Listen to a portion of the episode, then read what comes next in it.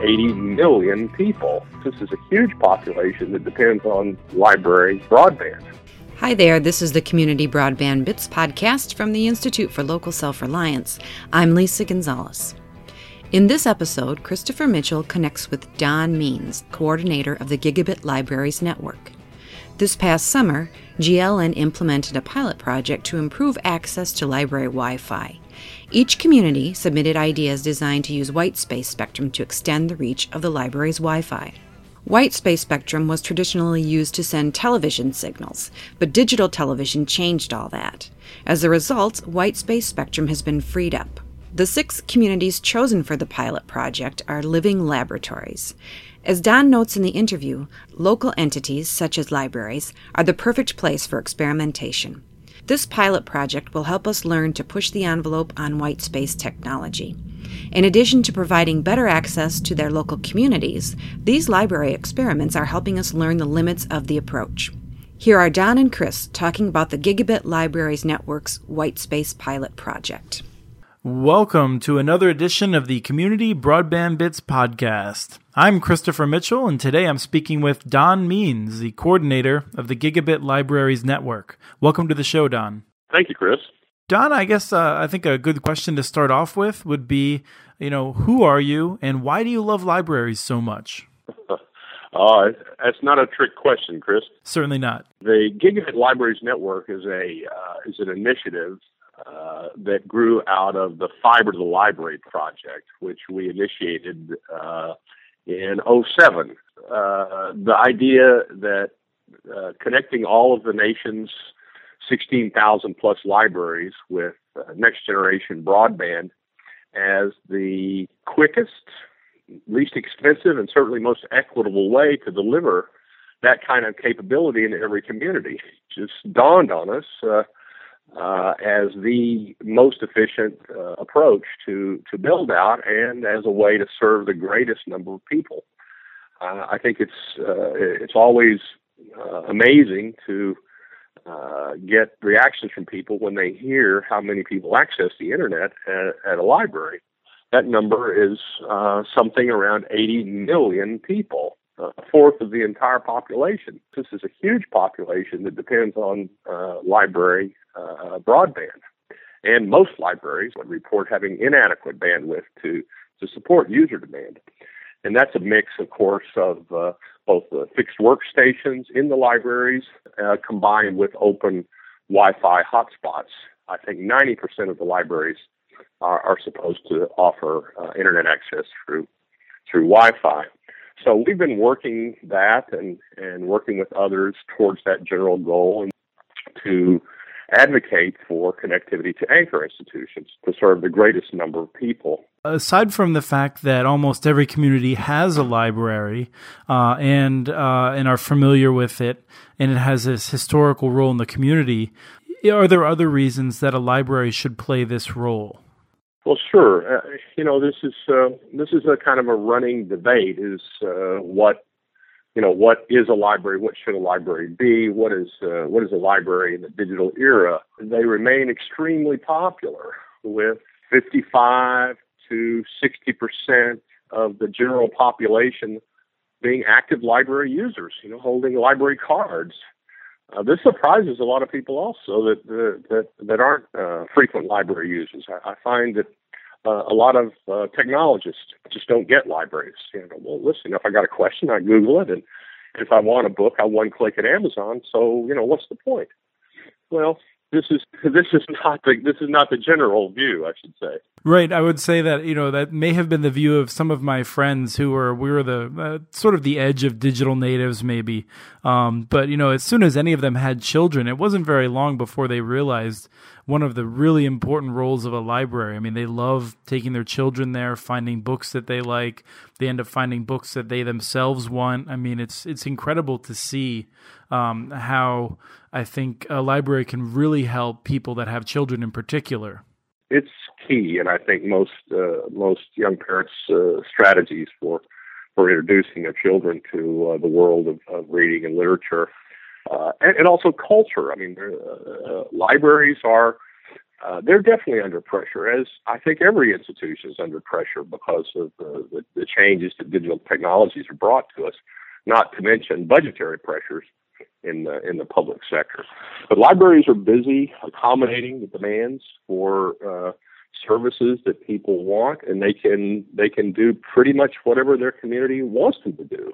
Unlike the other institutions, which have fairly specific charters, schools, health facilities, and so forth, uh, libraries are essentially local and community uh, institutions and really can be as flexible uh, as their community wants them to be.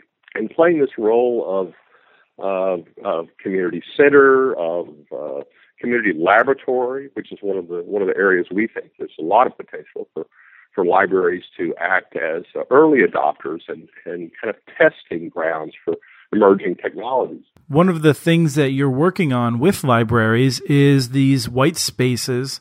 Um, this uh, this idea of this new way of using radio signals to transmit information. Um, let's start with just a very brief explanation of of what the white spaces are and how you're using them. So-called TV white spaces are uh, part of the uh, radio spectrum, which have become open or available for other uses than traditional TV broadcast. This is in the, the, the UHF, VHF uh, zones uh, because of the conversion to digital TV. So, uh, in this process, a long process, uh, the FCC decided that some of this bandwidth would be set aside for unlicensed use, shared open use, which is the way Wi-Fi uh, basically works. Nobody nobody owns Wi-Fi frequencies. The the the devices, the radios you acquire, they just are tuned to those frequencies, and and and it's just a, a shared uh, range of of uh, spectrum. TV white spaces uh, are similar, but uh, they have different properties. It's lower frequency uh, which means that it has the capability to travel long distances, you know, miles, and it also has penetrative capabilities, and it can pass through obstructions, trees, buildings, and even over hills to some extent. So the TV White Space project, the library uh, pilot that the Gig Libraries uh, has initiated, is really about how combining these two uh, open, unlicensed technologies, which for which no fees are required and no permissions are required, how those two can be married together to deliver library Wi-Fi to deliver that same uh, service, uh, access to digital services through uh, Wi-Fi in remote places. Right now, these uh, tens of millions of people that access the internet uh, through library Wi-Fi have to go to the facility itself. And so this project works by allowing the, the library to act as a base station using this TV white space uh, equipment to then communicate to uh, a number of remote library hotspots in typically in public publicly accessible places. This is not about Muni Wi-Fi. This is this is the library using this new technology to extend what is uh, one of their basic services is Wi-Fi access uh, to more places in their community, make it more convenient. For people who want a little bit more information, I'd recommend uh, going back and looking at uh, Dewayne Hendricks and my discussions. Uh, we talk a lot about different kinds of wireless, and I think you did a great job introducing it. Um, but for people who want to go a little bit deeper, that's a, a place to, to jump in. Now, you you you've described how the the libraries are using this, and um, what I what I heard you say is that the libraries aren't really trying to blanket the entire community with uh, access. It's more of a targeted kind of deployment. Is that am I understanding that correctly? That is correct, Chris. Uh, it may be a facility uh, that is a bit remote. It may be a, a community center. It may actually be a library uh, that is that doesn't have a robust uh, connection. Many libraries are out there running on T1 lines, one and a half megabits, one and a half megabit connections, um, and uh, white space. The the trade off of this uh, uh, this long range and penetrative capability is that it doesn't carry as much data as higher frequency wireless. There's a lot of wireless out there, and most of it is line of sight. So, two antennas that can actually see each other uh, can transmit data in these higher frequencies at higher data rates. Well, the problem with high frequency is that it is easy to interfere with it. So if you can't actually see each other, if you don't have a line of sight connection, then they, they don't work. Which can be really difficult in uh, rural areas or areas that have a, a, a, you know, the, the more beautiful areas where you have those rolling hills and things like that. And distance also. It's limited uh, by distance, so they can't travel that far right uh, as well. So these are this uh, white space is uh, uh, sometimes called the beachfront uh, spectrum. It's it's highly desirable. It's very valuable in the market, uh, and yet the FCC has declared that some of this spectrum will be set aside for this specific use. The process has been going on for I don't know as long as ten years, and in the last few years, these decisions have been made but the need to certify the equipment to, that it doesn't interfere with other, you know, like broadcast devices, uh, has to uh, be proven, and that's what's been going on. And so the, the the technology is generally not quite yet available in the commercial market. So what that's created for us is an opening to run tests, run trials, which require exemptions from the FCC. This started as a a conversation in Kansas City, Kansas, where one of their five library branches is a learning library uh, out by a lake, and it's not that far by uh, by direct line by uh, as the crow flies, but it's a long way around if you're going to run a wire, and so very expensive to upgrade that. This uh, library is a great place for these virtual field trips, but they only have a T1 connection. So Carol Levers, the librarian there, said, "Well, what can we do about this uh, this one library?" So we started talking about wireless solutions. TV White Space was just coming out into the into the news at the time, and said, "Let's let's see if we can do an experiment." Uh, working with the New America Foundation and uh, uh, and one of the leading vendors, uh, we put a, prog- a pilot program together, announced it in early May, and had a lot of interest from people. Uh, we then went to the vendors, more of the vendors, and asked if they'd be willing to put systems out on a trial basis, which they thought this was a good idea. And so we did an open call to participate the 1st of July and had nearly 60 proposals come in, which we sorted through and accepted six of those by the end of August. Libraries in in uh, every region of the country, in uh, in Illinois and Colorado and New Hampshire, Kansas, Mississippi, uh, and California. Did I mention Colorado? Two of those were statewide consortia, which we didn't really anticipate, but the state librarian in Kansas uh, proposed a statewide pilot. And We ended up uh, accepting proposals from four libraries in Kansas. So that's that's the the biggest of the uh, of the pilot groups so far, and those are um, all in deployment now and running you had six different consortium or six different entities effectively, and some of those entities had multiple locations within their pilot project. Yes, New Hampshire and Kansas were multi library uh, consortia. Uh, Kansas consortia is not only a consortium of public libraries, but of uh, uh partnering with uh, uh, schools and universities, so called K20 uh, library and uh, white space consortium. And so these are different cases where, uh, for one reason or another, it's advantageous to locate a uh, either a base station or a remote at a school or a university because perhaps the uh, it's a superior site.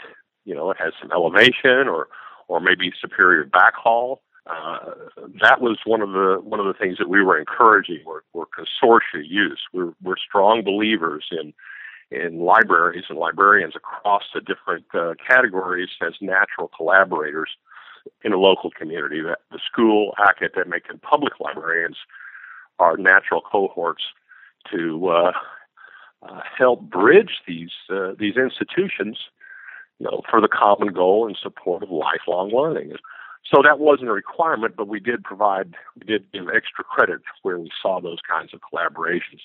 Similar kind of thing in Pascagoula, Mississippi, where the, the school district is hosting the base station and, and, uh, and delivering uh, connectivity to some of their libraries that are uh, paying these enormous fees for T1 lines and able to upgrade those. You know, there's no fees involved in using white space technology. It's just simply some devices that you plug and play.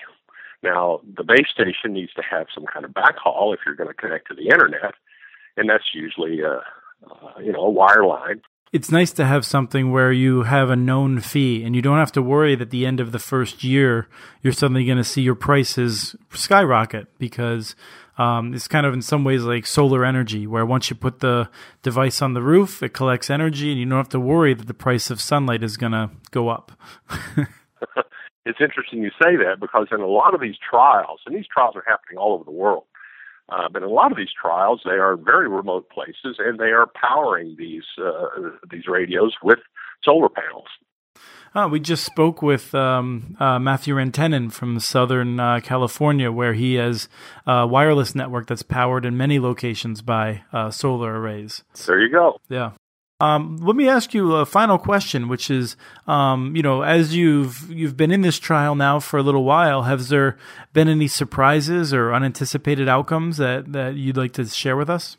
We had a number of surprises. Uh, one, we were surprised and ourselves for initiating uh, such a project in the middle of summer around a technology that nobody's ever heard of and that it has so much interest in. It. It is ambitious. Well, we had so much response, and I guess this is just from people who have their sort of their ears tuned to to things that are that are happening, and uh, and then the other was that we had this basic idea uh, that the, the library would be the natural base station, and there would be multiple remotes in their community to these different places, and not so much that it might be, you know, the reverse that the library might be the remote, uh, and someone else might be hosting a base station.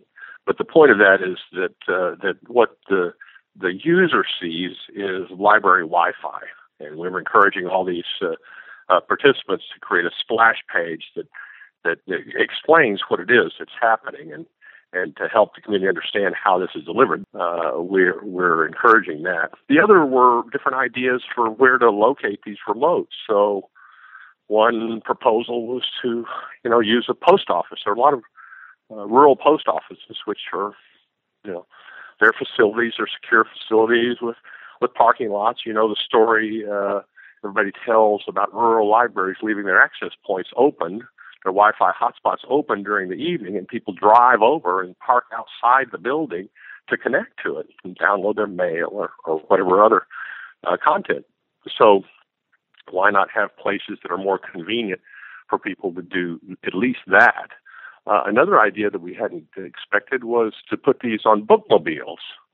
Now, a point to say here is that uh, that white space is not uh, currently seen as mobile wireless technology. But uh, a bookmobile is what we we would call nomadic fixed. So it's it's a movable remote site, but it's it's stationary at the point where you know it's it's connecting. So uh, a mobile hotspot for a bookmobile looks like a killer app. Just one uh, that that has come up. And that's one in particular where almost any other solution. I mean, you certainly could never do a wired solution for that. So almost any other solution would require an ongoing fee and using a licensed spectrum, most likely.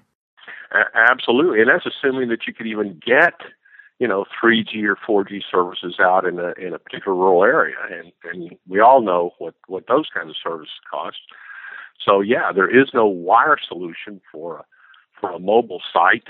Uh, another mobile uh, application uh, is in the area of uh, uh, disaster uh, preparedness and recovery. The pilot in Mississippi is along the Gulf Coast, and that was what attracted us to their proposal was that they wanted to create a a system that was ready to respond to the next one, which they know is coming and uh, having these uh, uh, mobile units that they can deploy in the case of a disaster, it, couldn't be more valuable. Uh, you know, when you look at it in, in the future, well, yeah, everything is fine today. The sun is out, but you know, the day that it hits, the earthquake, the hurricane, whatever it is, you really need this kind of uh, uh, communication because a lot of it is going to be down, as we saw with Katrina and Sandy. Uh, things just are out, and the things that are left up are overloaded. Uh, and libraries, this is another role for libraries, is to be able to play uh, uh, a role in a disaster scenario as a, as a communications and information hub. Uh, and even just for charging electricity, your you know, your phone, even if the cell system is up, the lights are out, you have to you know charge up your your devices. So uh, that was that was another unexpected one, and one we think really has a lot of potential. There's a white space pilot in the Philippines that wasn't set up for this per se, but given the uh, the tragedy that's occurred there, they're now uh, looking to repurpose these uh, white space uh, devices in support of that kind of uh, uh, unpredictable yet uh, inevitable communication need. You never know when you're going to need to communicate, but when you do, you really don't want to mess around. You want something that works if there's a place you could go within walking distance to have access to communication, mm-hmm. it just would there, you, you'd you'd pay anything for it. Well, that makes a lot of sense. Uh, thank you so much for coming on the show and telling us uh, about this approach and the white spaces. People like you that, that take on these sorts of challenges uh, don't often get the, the sort of recognition that you deserve because somebody has to try out the technology. It's terrific that you've been able to do it with these libraries. And I hope that we see more libraries able to move forward as the technology is commercialized. Well, thank you, Chris. Uh, we think it's the librarians that are the heroes that are out there every day providing the widest range of uh, services to to everybody, or rather to anybody, as they say, open to all, and with basically no fees. There's this is uh, this is a social contract that we've made with ourselves, and that the libraries are the ones that are delivering, rather the librarians. Uh, we talk a lot about libraries, and uh, we forget to talk about the people that actually make libraries and these professionals uh, are they're just at the forefront of so many of our important issues of access, free speech, rights of privacy, and then just being the most accommodating people that uh, anyone is likely to know. And these are the people that really are the unsung uh, people out there. And so our support of them is uh, is just a small contribution. Well, terrific. Uh, we wish you the best of luck on this. Thanks. You can learn more about the project at giglibraries.net. There's also quite a bit of info at the White Spaces tag on muninetworks.org. And be sure to check out episode 18 of the Broadband Bits podcast to listen to more on white spaces from Dewayne Hendricks. Email us with questions or ideas for the show. You can write to podcast at muninetworks.org. On Twitter, we are at CommunityNets. Follow us for up to date developments in telecommunications. This show was released on December 31st, 2013. Thank you to the group Haggard Beat for their song Laszlo, licensed using Creative Commons. Thank you for listening, and we wish you a happy and peaceful 2014.